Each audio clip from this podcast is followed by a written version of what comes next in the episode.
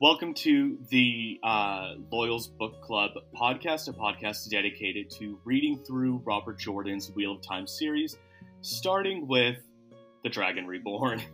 I'm Dalen. Hello, I'm your first time reader, Eric. And I'm a very well seasoned veteran of the book, meaning I've read the book series once. So I wanted to give Eric the floor right now. He is a first time reader and just kind of let him talk about his feelings towards the Wheel of Time right now, about the book, and kind of just where you are in your Wheel of Time journey. Yeah, totally. So, uh, for anybody tuning in, a little bit about myself. Uh, I'm, I'm in my late 20s. I'm an actor out here in LA. I've pretty much always been interested in creative things, uh, if it's performance or writing or anything. I also have read a ton of sci fi and fantasy, uh, but this one actually kind of escaped my radar until Dalen uh, bought me the first book as a gift. And so, my first impression is so far, um, this feels a lot like Lord of the Rings. You know, uh, especially the first two books, it feels like it is totally set in a, you know, kind of like a, I wouldn't say cookie cutter, but it feels like it takes the best tropes of common fantasies and that's its background and only now probably in the last you know book and a half i've been on i've been starting to see it really break away from that and really start developing its own culture or you know really growing the gardens of the seeds it planted in the first book so so far uh i'm actually a little suspicious of you dalen mm-hmm. uh, i know us starting in the middle of the third book was a bit of a a logistics thing but i'm also feeling like some shit's about to get real. uh, so so far, I love it. Uh, the strengths so far that I've found with it, there's a very impressive cast of characters that all are very different from each other. Um, you know, I love fantasy. I love uh, maybe not many of these fantasy writers I'm about to label, but like the Harry Potter series. I love that. I love that we had our group of kids that we could root for, and they're all very different uh, you know, Ender's Game. I love that all the children are, are very different, even though yeah. they're all like hyper geniuses and stuff. And Wheel of Time does such a great job of assigning everybody their personality and kind of making that as a promise to the reader that that's what they're always going to be. Uh, absolute strength. For sure. Uh, overall, overall, I'm really impressed, and I'm waiting for it to take off from its uh, kind of usual fantasy setting that I'm a little too used to. Yeah. I'm going to argue with you a little bit with uh, the setting because Emond's Field, the very first book, is very Shire, very Lord of the Rings esque. But I think with the second book, as the kids have gone as far away from their home as they have, it's kind of, especially we've gotten to meet White Cloaks, we've gotten to meet probably the most horrifying uh, culture, the Seanchan in uh, the Great Hunt, we kind of get to see a little bit more of a world, and especially more with uh, we've been in the White Tower with the Aes Sedai. I believe in that sort of time, the fantasy books kind of needed a Lord of the Rings esque take, and so it's that's what. Uh, Robert Jordan did with Eye of the World. And then I feel like he kind of went, okay, we did that let me expand on it a little more with the great hunt you know? Yeah you know what? I actually really agree with that and i think you bring up a really good point that one of the more defining aspects of this book in this series that really does set it apart from other fantasies are the factions. You know you, you brought up the white cloaks. You know we have our um actually you know what? I should put this little disclaimer out there. I am a first time reader so i am going to absolutely butcher names and pronunciations. So, Dalen, if you could just gently uh, correct me after any mistakes. Oh, you are totally fine because I fully read the series and halfway through realized I was pronouncing most of the names wrong. Oh, I'm positive I am. All right, so give us your first butchered name. All right, so we got the factions, you know, we've got the White Cloaks and we have the Aes Sedai. Aes Sedai. Aes Sedai, okay. I'm uh you know what? If I was a smarter man, I would have brought a notebook to phonetically write these out, but I am not. So you might have to correct me multiple times. And to all of our longer term fans, I am so sorry. I'm not doing it to be mean, I promise. So give give that pronunciation to me one more time. Aes Sedai. Aes Sedai? Aes Sedai? Aes Sedai? Yeah, Aes I'm saying that right now. All right, keep going. Uh, I'm really loving how fleshed out these groups are becoming and how, you know, a lot of fantasy really feels like we have the one big bad guy, and we do have that in this book. But the way that they're making it so much more expansive and such a wider scope of everyone being involved is easily probably the the coolest way that I've seen a fantasy series really make me feel like I was dropped inside of a world and I'm exploring it rather than getting spoon fed the information. I really do feel like, you know, you run into these groups and you know what? You're not going to know everything about them right then, but you're going to you're going to keep running into them and it's going to be very apparent who they are and what they want. You spend the first book really with Moiraine and it is you're kind of on the side of the Emond's Field and you're like, "Ooh, what does this Aes Sedai want? What does she want?" and then you go into the second book and they're even more just like wait what is this and then you realize there's a darker uh, side to it with Liandrin's betrayal at the end of the Great Hunt, where she gives Egwene uh, over to the Seanchan. That's what that was my first like, oh, this is getting a little crazy. And I think Robert Jordan does such a good job with writing these characters that mm-hmm. have their own motives and it all feels believable. Um, and I think even sparking fear with the Forsaken because you've mm-hmm. met, uh, you have uh, Aginor and Baltham- Balthamel, who were in Eye of the World and they are dead. Uh. Yeah, they, they they beefed it pretty pretty fast and hard for my liking. I, I felt like I just got to know them and they were gone. Oh yeah, no, it's a fairly it was a fairly quick death for Aginor and Balthamel. Um, and then you have uh, you got introduced to uh, Lanfear in book two, who is a very. I'm curious to know your thoughts about her. You know, it's it's funny because it would be so easy to call this a good versus evil book and kind of like you know the shadow versus the light, or you know Rand against uh, our our big bad. And I really don't think it's that black and white. So as far as she goes, I think she's kind of weaving her own web. I think she's going to be a bit of a kind of a solo player in this and I just I don't think it's going to be as easy as good and bad. You know, so I I see her being being a big player. I see her kind of mucking up a lot of our heroes' plans, uh, especially just from the ease in which she kind of came in and out of uh, Rand's narrative for a bit there. It was really, really freaky. So I'm, I'm excited to see what's coming down the pike. Oh yeah, no, Lanfear is definitely one of those uh, characters where you're kind of wondering, what are you, what are you waiting for? You know, what do you, what do you got? And I think you're gonna have a lot of fun finding more Forsaken as we go on. Um, I think there was also Ba'alzamon in books one and two. Uh, that is also, yes. and then, um, and then, uh, can like I should know if there are any in uh the third book. Uh, I I haven't run into any yet, as far as I remember, and I think a lot of that is because we are so worried about Rand at yeah. large for the moment, at least in this first half that I'm that I'm on. Yeah, and you know what? Actually, it's it's funny because I know I kind of uh, gave it a bit of the stiff arm on this is uh, reeking of old fantasy, and I will say a bit of that is going away because each city definitely has its own identity. It definitely has its own feeling. Like this one, I got a, a pretty big like uh, uh, Baton Rouge kind of vibe with how how the humidity and kind of the fish markets and stuff. And I totally know I'm I'm uh, I'm probably wrong, but it's my imagination, so I will imagine it like that. Oh no, you're totally good. Um, yeah, no, Robert Jordan does a great job of building each culture so you know just by the way someone talks where they are from. And Illianers are uh, notorious. They, God, I will not be able to replicate it it sounds Scottish in my head, like, oh, that do be know my business. Like, so anytime a character is like, that do be know or do be do, yeah, it's a very specific speech pattern that you're like, it's so well done.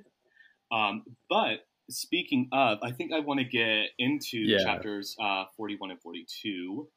Yeah, so the, that's the chapters we're reading today. I guess we should have put this at the top. We'll we'll figure out a, a real intro to the show, but uh, this is your spoilers warning. So if you have not read chapters 41 or 42, we will be discussing them in depth. And uh, I don't expect anyone to be here just stumbling on this podcast, but just in case you are not there yet or have not started, uh, this is your spoiler warning officially. Yeah. So prepare to get spoiled. Let's get into it though. So, what are your initial like reactions to these two chapters? First reaction off the top is yes, we are back with Perrin, baby. I love oh air horns. Blah, blah. I love Perrin Aybara so much. Uh, I cannot tell you how happy I am whenever it gets back to his perspective. Nice. Um, is he your top amongst the Emond's Field Five, or Yes, okay? I mean, oh, that's hard because it's like if we're just ranking them, if we're just going with a gut reaction, yes, he's my number one. But they are I I love each of those five so much in their own ways. Yeah. Uh, and it's funny because normally I'm I am so boring. I am so like, yes, who is our protagonist that I am most like? And they are it's like, oh yes, Rand. I'm going to love Rand because that's who I'm supposed but then we break out into these perspectives, and all of a sudden I'm like, oh, Rand is uh he's fine and he's got his journey, but I'm really digging this Perrin guy. And as we went further and further, I was like, oh no, this is this is my new favorite. Oh yeah. Well, especially because Rand has been going through it a little bit with in these last three books, and so you're just like, oh, buddy. And so when you get to see the world from Nynaeve's perspective or Egwene's perspective, or now you finally got Mat's POV in The Dragon Reborn, and Mat is the Wheel Time Yes. Phantoms. That's their like their number one ride or die.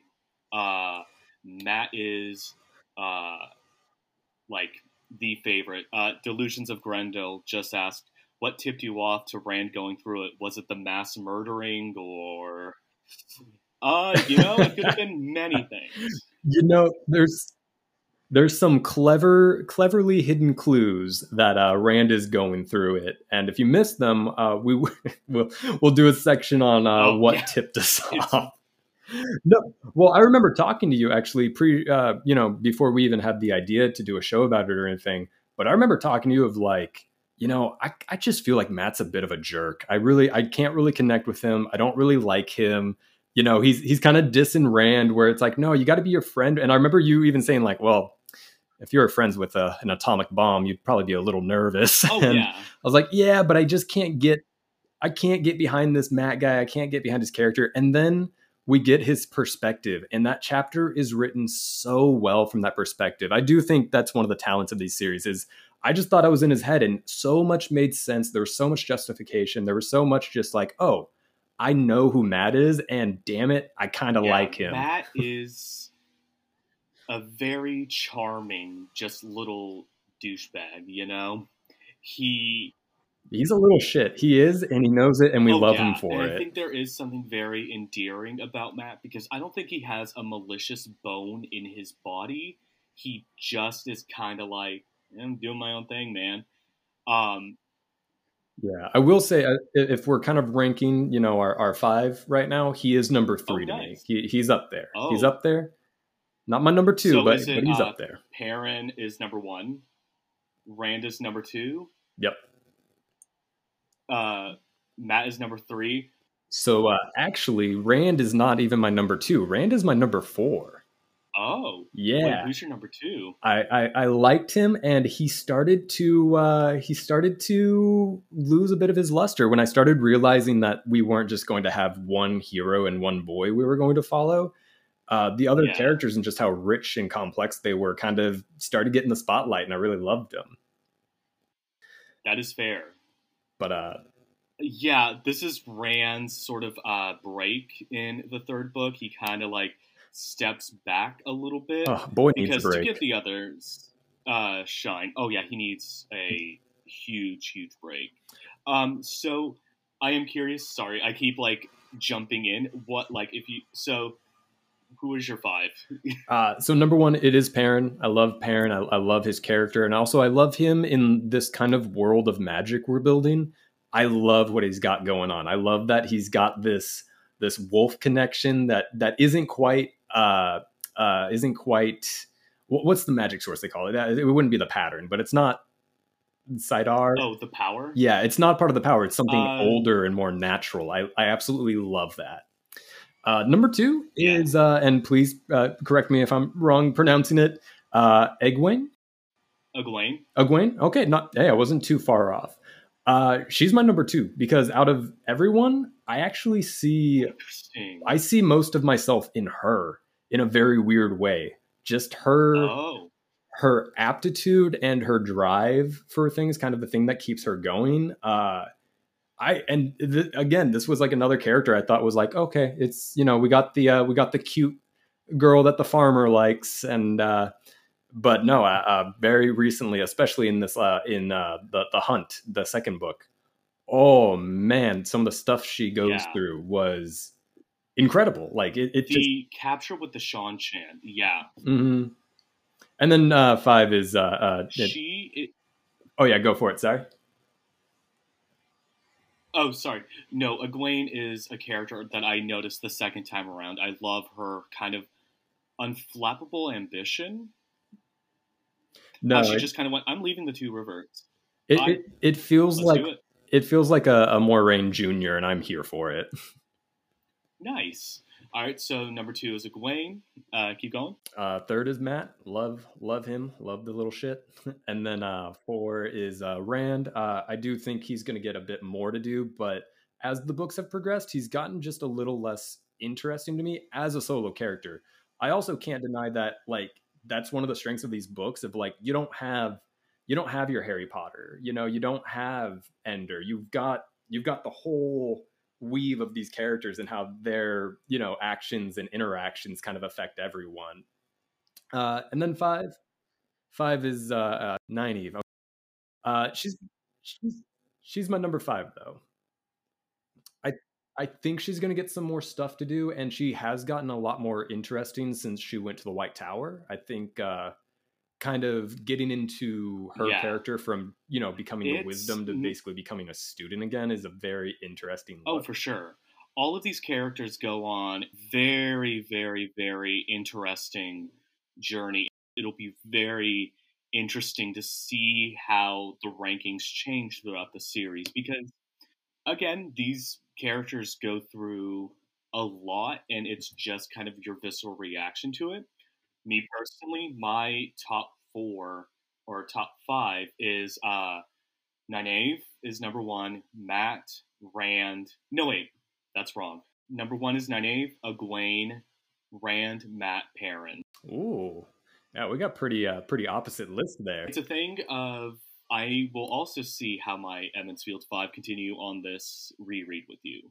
yeah that's that's where they're sitting now as far as like general interest goes and i am you know uh, this far in i am totally ready to basically be taken on a ride i know things are going to change i know the stakes are going to get so much higher and like right. things are going to happen that i might not be happy about yeah.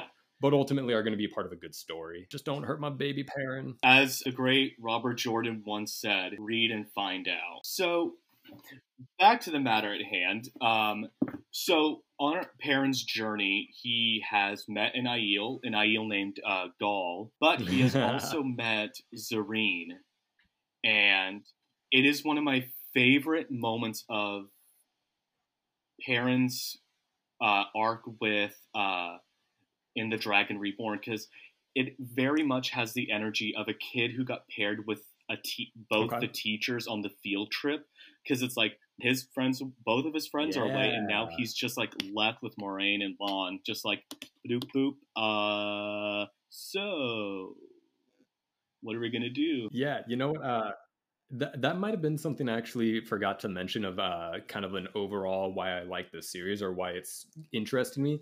I absolutely love the prophecies that they set out, the the readings, the uh, the the clairvoyance, and the uh, you know what, what would you call it? Being able to see the future, that kind of stuff, and just knowing that these things are getting planted and will get honored. And so meeting the Falcon, oh, I was so excited. So, so excited. As the series progresses, I encourage you to kind of go back, read them, and kind of go, "Oh, so that's what this meant." Oh, oh my god, I can't, I can't believe I missed this. Min Min said that with the Pal- the Falcon Perrin, you've also got a comfy pillow under your head. Yeah. And, and it looks Perrin's like you're gonna be safe here. for for the duration of your life. Oh, that's that's good, parent. I'm I'm very happy. Oh, oh, you poor sweet summer snow. I feel like to save myself from any pain, I should just hang it up and go, "Yep, that was a good book." a lot of lot of things unanswered, but all my boys and girls are safe, and I love it. But yeah, you're right. This this did feel like Perrin is kind of off on his field trip, and you know he doesn't have his friends with him, and uh, that's Yeah. something I really appreciate about this series so far is that each of the boys are exactly that. They're boys. You know, they're they're growing up, they're learning.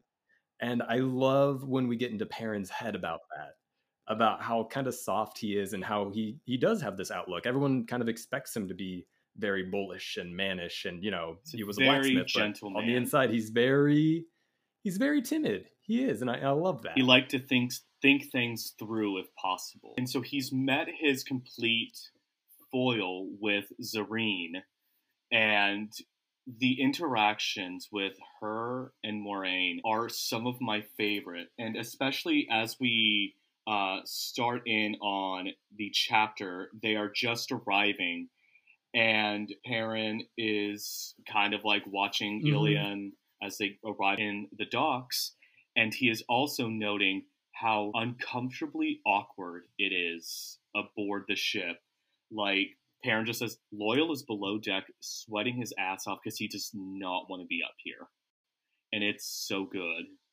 But I'm curious to know your thoughts on Zarine. This is another one of those things where you know I'm, I'm kind of I've been around the the book or two now. I kind of get I kind of get Jordan's style a bit more, and if there's one thing he's very strong at, it is planting the seeds that will bloom Yeah. later.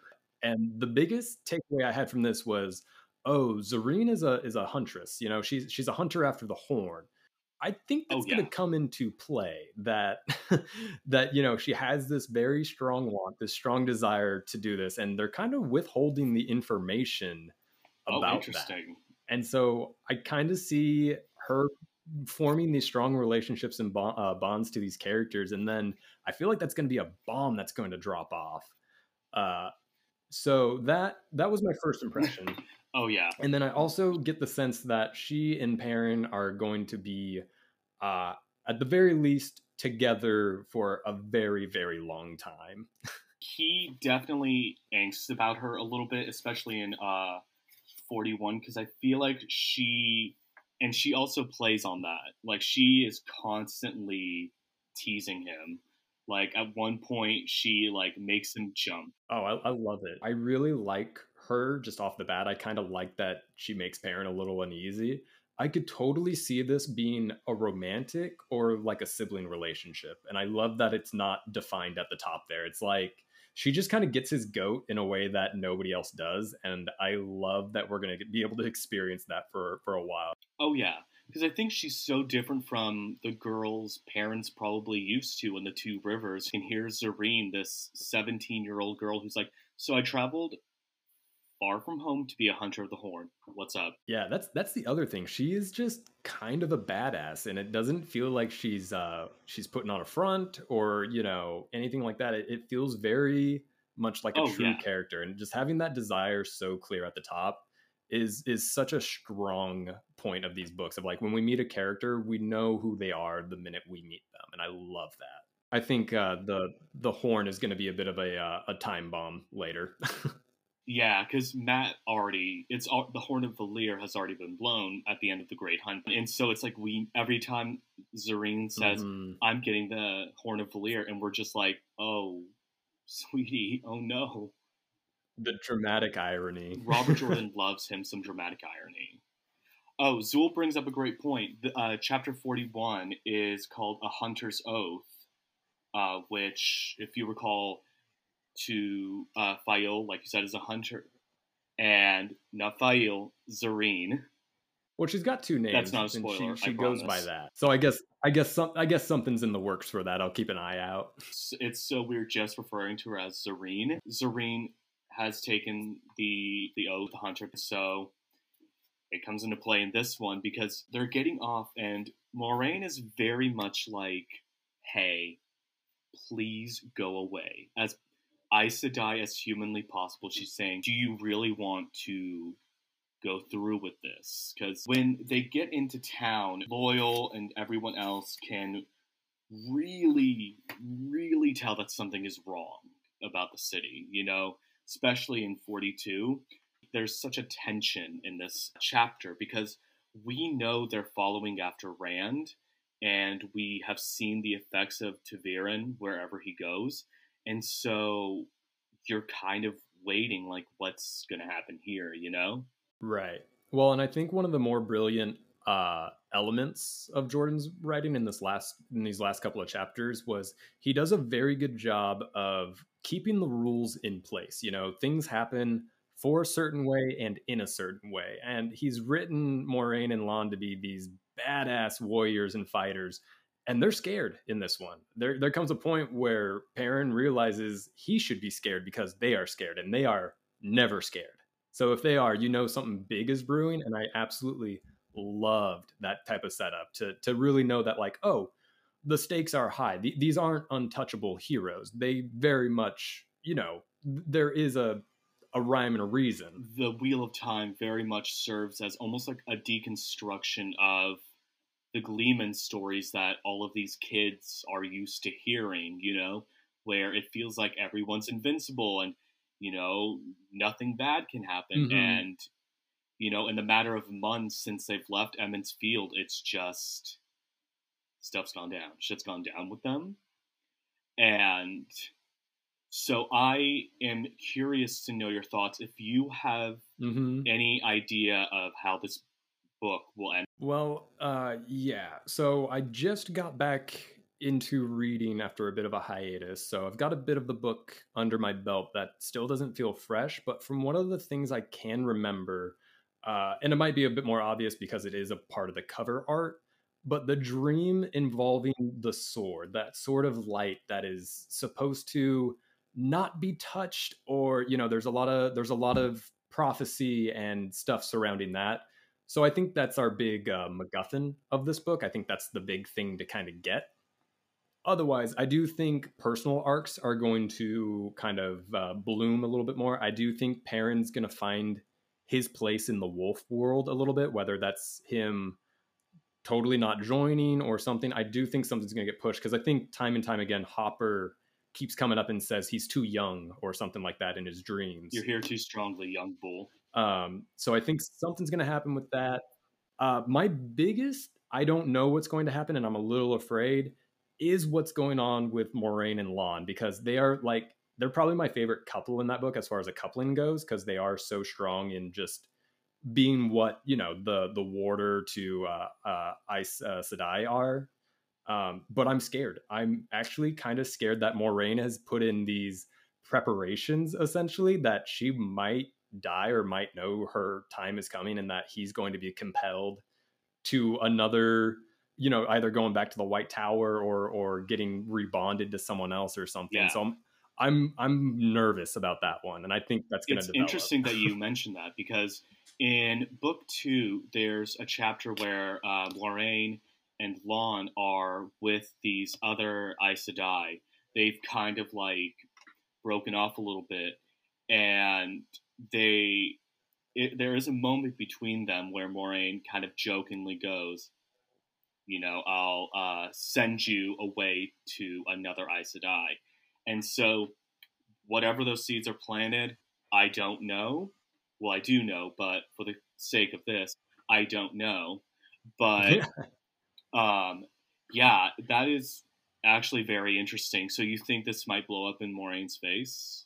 I think so. I think you know it, it, it's hard because that I think that is the brilliance of the uh, mysticism that surrounds the the uh, Aes Sedai. That you know there is a mysticism to them. There is a we don't know everything as the reader because even in in the world, you know, unless you're in that circle, you don't have 100% of all the facts. So I think either she is one of the ultimate puppet tears in this book, and she might give us a fake out where it's like we think she's dead, but she actually had was one step ahead the whole time.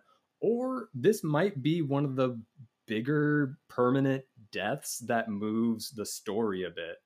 Uh, I'm hoping, I'm really hoping it's the former and not the latter because I love Moiraine. I love kind of how she's the sounding yeah. board for for our fielders and stuff. But I do think her plans are are unraveling a bit more.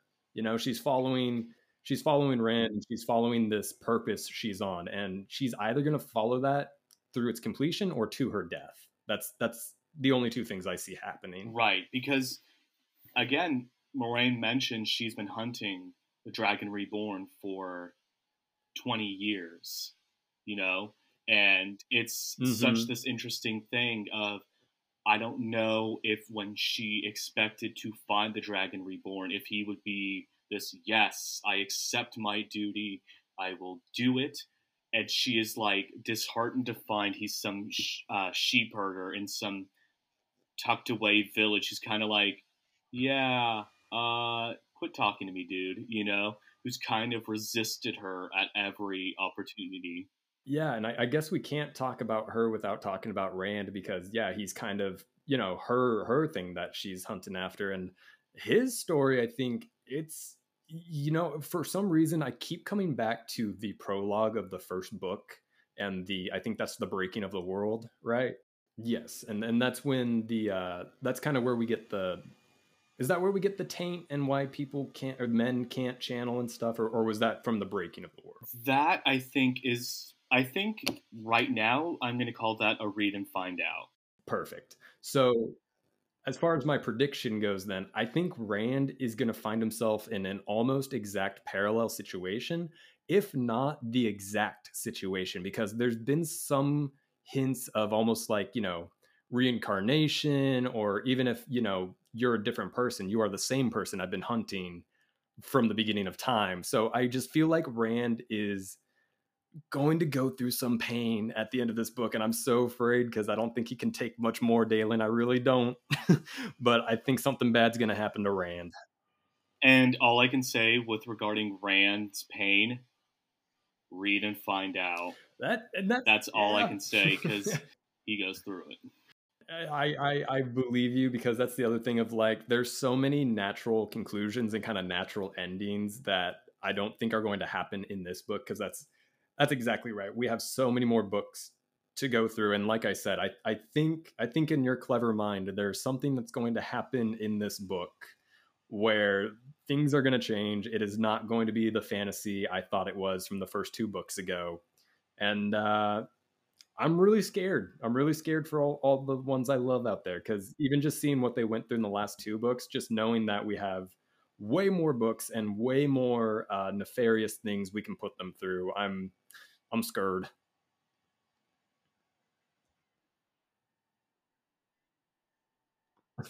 just tell me, just tell me, Perrin's going to be okay. Just tell me, Perrin's going to be okay. As the great Robert Jordan once said, "Read and find out." I Oh, um, oh no! I do want to talk about uh, a little bit more about chapter forty-two with them going into easing the badger. Uh, speaking of your boy Perrin, so they get into easing the badger at the inn, and there's a girl there singing about very sexual things, and Perrin is flustered. He says, She launched into another verse, and when Perrin realized what she was singing, his face grew hot. He had thought nothing could shock him after seeing Tinker Girls dance, but that had only hinted at things. This girl was singing them right out. And I wrote in my annotation, anal? you know, it, it goes back to what I was saying that I what I love about Perrin. He's he is pretty innocent. He's he is gentle and you know, he might look like a man and he might be built like a man what with the blacksmith muscles, but he he is still a boy a bit you know that that innocence that very much that sexual innocence is still intact and i'm actually really looking forward to that being addressed a bit more because i think yeah. especially from his perspective that can be such a beautiful kind of character changing event uh I especially liked it because they're they're traveling through, they're hunting after Rand, and basically they can tell that he's been there because weird things are happening. People are either you know getting married on the spot. Uh, I think in this one, you know, a lot of people are just grumpy, and then here, yeah, you you've got this this girl singing these things, and I was wondering if if you could confirm this or not. If that was a Rand passing through, or if that if it's just a little looser out in Illian, like that. Uh it's just it's the district that they're in. Uh, it gets a, it's a little frisky. It's I believe it's a little farther away from the palaces of Illian. It's very much the kind of like not red light district, but it's like the drinks are cheap. The drinks are cheap and the girls are pretty. You know, it's that sort of thing. Um, mm-hmm.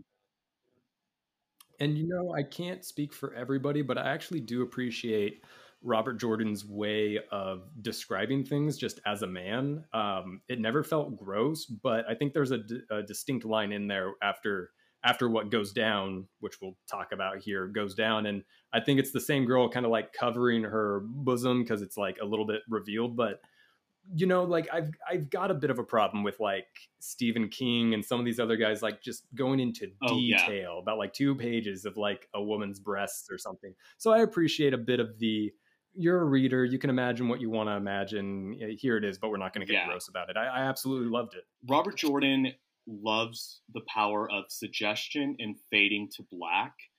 I think that's where his strengths lie, and especially with this, you know, especially after a lot of grim dark fantasy like Game of Thrones had such a hold on the media, yeah. where it's like every twenty seconds someone's getting like murdered or raped, or like you spend three pages describing a woman's no, areolas or something like that. You know, where Robert Jordan, it's almost more. This is the wrong word innocent almost. Like there is some really brutal things happening, but it's not it's seen through the lens of three farm boys who probably would scream if they saw a woman's ankles. I don't know.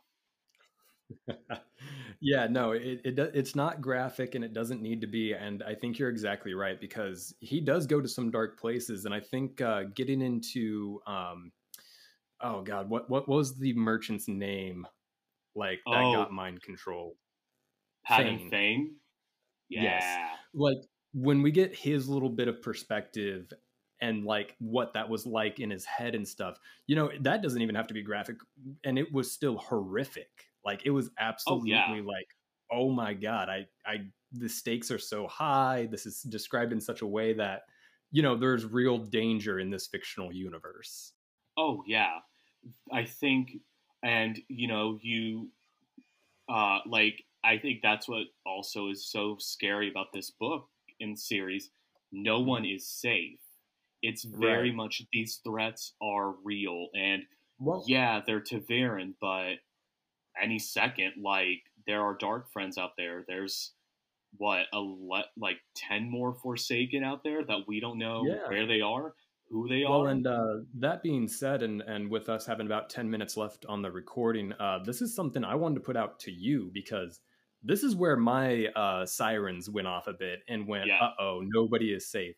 They are in the inn. They are hanging out. They're having a good time. Well, not having a good time, but they're just doing their business, business as usual. And yeah, Moiraine and Lan seem oblivious to the danger that Perrin can kind of smell out. And it turns out they are our gray men. And yes, this is where shit hit the fan for me because our two strongest characters in the party had no idea this was going to happen. There's no way to predict this. Oh yeah. And all of a sudden we've got some new players in the game. Yeah. It is um rereading that passage, I forgot how well it's done because uh it goes the girls still sang to the knot of listeners. Some men were strolling across the floor from the door, and Billy still leaned on the wall, tapping his foot to the sounds of the bittern. Nita patted her rolled hair, gave the room a quick glance, and turned to push the cart away. Perrin is still looking around, still uh, checking things out, and then a little bit later he goes. He studied the room again. Billy against the wall, some men crossing the floor, the girls singing on the table, all the laughing men sitting around her men crossing the floor. That's where I went, oh, oh my, it's such a good, well paced, like you can easily picture it on screen of like camera pans, you see the gray man coming, and it's just this like, wait, boom. Yeah, so uh, this, yeah, this to me is kind of where I had my oh shit moment because again, I think Perrin's arc, I think he is going to learn a bit more about himself as a wolf brother. I really do. And I think whether he likes it or not, he's going to be tapped into these instincts. And these instincts aren't just turn on, turn off. They are a part of him. Uh, and I think I think this is a bit of a tipping point that you know what it's going to be useful uh, if if he wants to kind of keep making it out alive at the end of a chapter. He's going to have to tap into his wolf instincts a bit more. Oh yeah, and he goes a little feral when in the attack of uh, with. Oh, yeah, I remember. It, well, that was the big part of like Moiraine and Lan were afraid, and that should make him afraid. But he didn't feel afraid. He felt excited, like bef- like a wolf before the oh, hunt. yeah, it was very much like he was on his haunches. Yeah, it, it's it's it's really interesting to to I I love you know in any kind of fictional storyline. I love the whole. Are we man or are we beast or are we a little bit of both? And how do we separate the two? And I feel like we're gonna get you know, without being like Frankenstein philosophical about it, I feel like we're going to get a bit of those themes with Perrin, Yeah. and I'm very excited for that. arc is definitely very interesting, and you're going to love The Shadow Rising because that is a mostly Perrin centered book.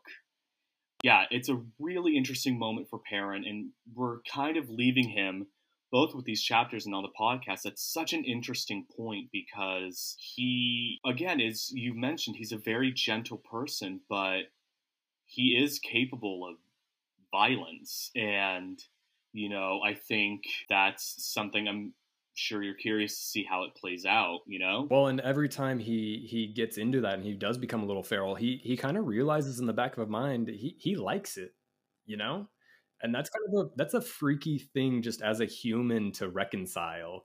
Because I think very much he's always been set up as kind of a gentle giant. He doesn't want to Yeah. He doesn't want violence, but when he's in the throes of battle, it feels like it's something he can't quite ignore, you know. So it's uh I'm excited. The chapter ends with Moiraine uh, and Lan talking. Again, Moiraine tells Zarine, you can stay or you can go. And Zarine says, I'm staying, man. I made an oath to you all. That's the thing that we I should have mentioned. Moiraine binds Zarine to her oath to the group that That's right. She like touches her forehead. yeah, she does like a made it, little like abso- when that happened, I did have a smaller like, oh okay, she's gonna be here for a long time. Oh, yeah. After that, Oh yeah, and so it ends with Moiraine going out. But the, where, now that I'm thinking of what you've been talking about about Moiraine's fate, it is a little worrying because Lan says, Do you mean to go without me? Lan said. I pledged to keep you whole, Moiraine, when I took your bond. You have always known there were some dangers you are not equipped to handle, my Gaidin. I must go alone. Moiraine, she cut him off. Heed me, Lan. Should I fail, you will know it and you will be compelled to return to the White Tower. I would not change that even if I had time. I do not mean you to die in a vain attempt to avenge me. Take Perrin with you. It seems the shadow has made his importance in the pattern known to me, if not clear. I was a fool. Rand is so strongly ta'veren that I ignored what it must mean that he had two others close by him. With Perrin and Mat, the Amyrlin may still be able to affect the course of events. With Rand loose, she will have to. Tell her what has happened, my Gaidin. You speak as if you are already dead, Lan said roughly. The wheel weaves as the wheel wills, and the shadow darkens the world. Heed me, Lan, and obey as you swore to. With that, she was gone. Like I said, she is a woman that, you know, again, that writer's promise of whatever I say the character will be, they will be until the end of this story. She is a woman that will complete her objective or die trying. And I think that's what's going to happen. It's, you know, again, she's either going to puppeteer, pull the strings in such an amazing way that she is one step ahead of the group and myself as a reader, or, you know, I could totally see her being a bit of a martyr of, of knowing that her place in the pattern means her time ends here. So that way the, you know, the wheel can continue to weave. "Oh yeah." and with that, I think this is a good place to end with kind of leaving these questions up in the air with what's going to happen to Moiraine. where are because where we left Egwene, Nynaeve, and Elayne off, where are they headed off to? You know, how will this end? I want to create a channel of your predictions, and as we go through the series, kind of see what go- comes to play. You know what I mean? Just see how uh, how wrong, right, or batshit off I was. Oh yeah, I, I like it. yeah, no, yeah, it was uh, fun. No, I agree with you. I think this is a good place to wrap it up. I do have questions that I am excited to get answered because that's that's also another thing I've really been liking about this book series. It's keeping my curiosity, it's keeping me asking questions, and it's feeding me the answers in a very natural and fulfilling way as a reader. I I love it. Thank you to everyone who tuned in. We will have more of these. We are figuring out the the format a bit. We are figuring out the technological stuff, but we plan to do this until I am done with the series. We are really excited to be doing this. I think this was a lot of fun. I love having an audience here so they can also be enjoying this with you. I'm really excited to see the future of this podcast. I know um, eventually we do want to do a live reaction and viewing to Winter's Dragon which is the failed pilot uh, that aired in 2007, I believe. Thank you guys again for uh, coming out, taking some time to hang out with us, and uh, we'll see you next week.